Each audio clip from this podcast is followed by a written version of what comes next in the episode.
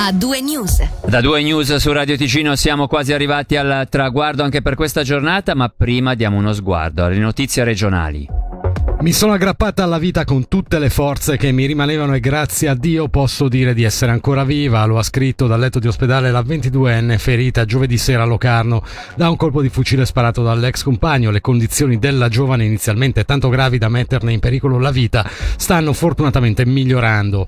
La ragazza, riporta Ticino News, ha anche raccontato del calvario vissuto dopo il ferimento. Mi hanno dovuto operare tre volte e nonostante le difficoltà delle operazioni sono stata miracolata. Sottolinea alla 22enne che ha aggiunto di essere psicologicamente distrutta. Ma nonostante ciò la giovane ha trovato la forza per ringraziare le persone che le hanno mandato un pensiero in questi giorni.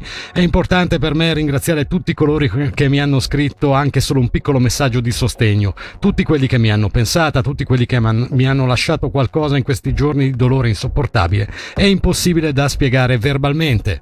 Nel frattempo rimane in carcere il ventenne sangallese autore dell'aggressione, intanto sono emersi nuovi dettagli, stanno A quanto riporta il CDT, il giovane avrebbe adoperato un fucile di grosso calibro caricato a pallettoni simile a quelli usati per il tiro a piattello. La difesa rappresentata da Fabio Bacchetta Cattori ha disposto una perizia per valutarne lo stato psichico.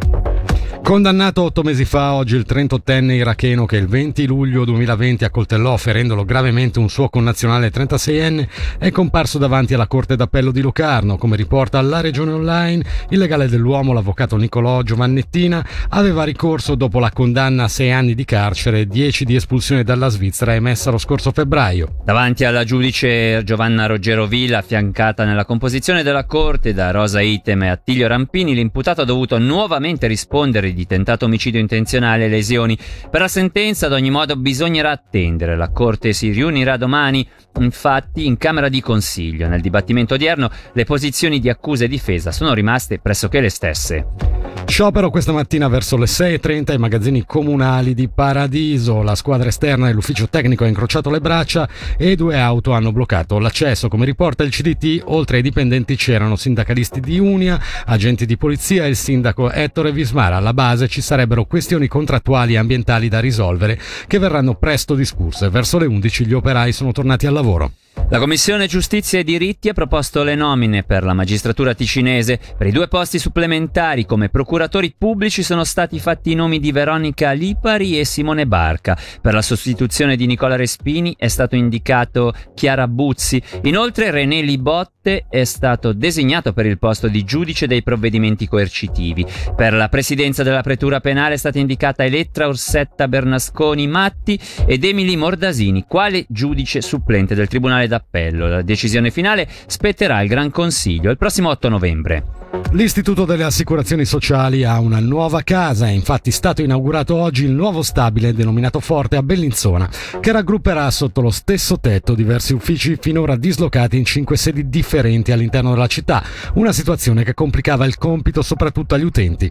Sentiamo dal direttore dello IAS Sergio Montorfani quali saranno i vantaggi derivanti da questa nuova sede. La popolazione in un unico luogo potranno avere le informazioni di qualsiasi tipo per quanto riguarda le prestazioni sociali di competenza dell'Istituto delle Assicurazioni Sociali che sono molteplici. Molte persone fanno capo al nostro istituto per più di una prestazione, quindi è importante che abbiano un luogo unico a cui riferirsi. Per quanto riguarda noi un vantaggio in più perché è vero che eravamo già in buona collaborazione anche in precedenza, però l'essere tutti sotto uno stesso tetto facilita enormemente la collaborazione tra i vari servizi, le sinergie, semplifica le comunicazioni. Questo nuovo stabile ci offrirà nuove opportunità di crescita e di miglioramento del servizio storia delle prestazioni sociali federali e cantonali degli ultimi 25 anni è cresciuta molto con nuove prestazioni sempre più mirate al bisogno della popolazione e questo quindi è un dato molto interessante, non è soltanto un nuovo stabile fisico ma anche la testimonianza che lo Stato e la comunità presente cresce la sua attenzione ai bisogni della popolazione. 7 milioni di franchi per opere di protezione e premunizione dai pericoli naturali sulle strade cantonali.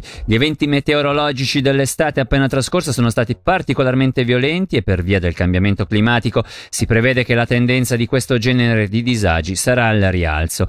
Per questo il Consiglio di Stato ha approvato un messaggio concernente lo stanziamento del credito. Sentiamo Giovanni Simona, capo ufficio dei servizi di manutenzione stradale del Dipartimento del Territorio. Stiamo vivendo una aumento di intensità. Come cantone abbiamo investito parecchio in opere di premonizione negli ultimi dieci anni. Il risultato è di da vedere perché i danni sono tutto sommato relativamente contenuti. Noi possiamo realizzare queste opere di premonizione, ma siamo comunque coscienti che viviamo in un cantone alpino dove questi eventi, frane, torrenti che esondano, sono la norma. Oltre 100.000 franchi dal cantone ai comuni per sostenere gli allievi iscritti alle scuole di musica. Li ha erogati il DEX con il duplice scopo di incoraggiare più enti locali a partecipare alla riduzione dei costi sostenuti dagli allievi e al contempo sostenere i comuni già attivi in tal senso. La questione del sostegno cantonale alle scuole di musica rimane però aperta. Sul tema in settembre è stata inoltrata un'interrogazione al governo firmata da tutti i gruppi parlamentari.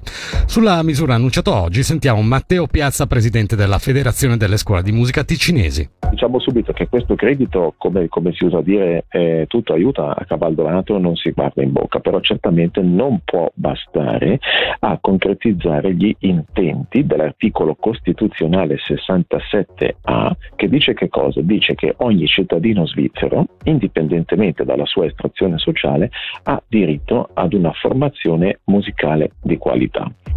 Questo è un mandato che ha dato la Confederazione eh, ai cantoni, ai cantoni e ha iscritto addirittura questo, diciamo, questo, questo, principio nella Costituzione federale appunto con l'articolo citato. Per cui eh, adesso starà al cantone trovare quei meccanismi per applicare questo articolo costituzionale facendo in modo che di fatto anche in Ticino come nel resto della Svizzera l'accesso alla formazione musicale sia democratico. E a due news su Radio Ticino e Ticino Channel per oggi finisce qui, torneremo domani tra informazione e musica. L'appuntamento come di consueto è dalle 17 alle 19 e da Fabrizio Coli e Davide Maggiori l'augurio di una buona serata a tutti gli ascoltatori di Radio Ticino. A due news. Grande musica, grandi successi.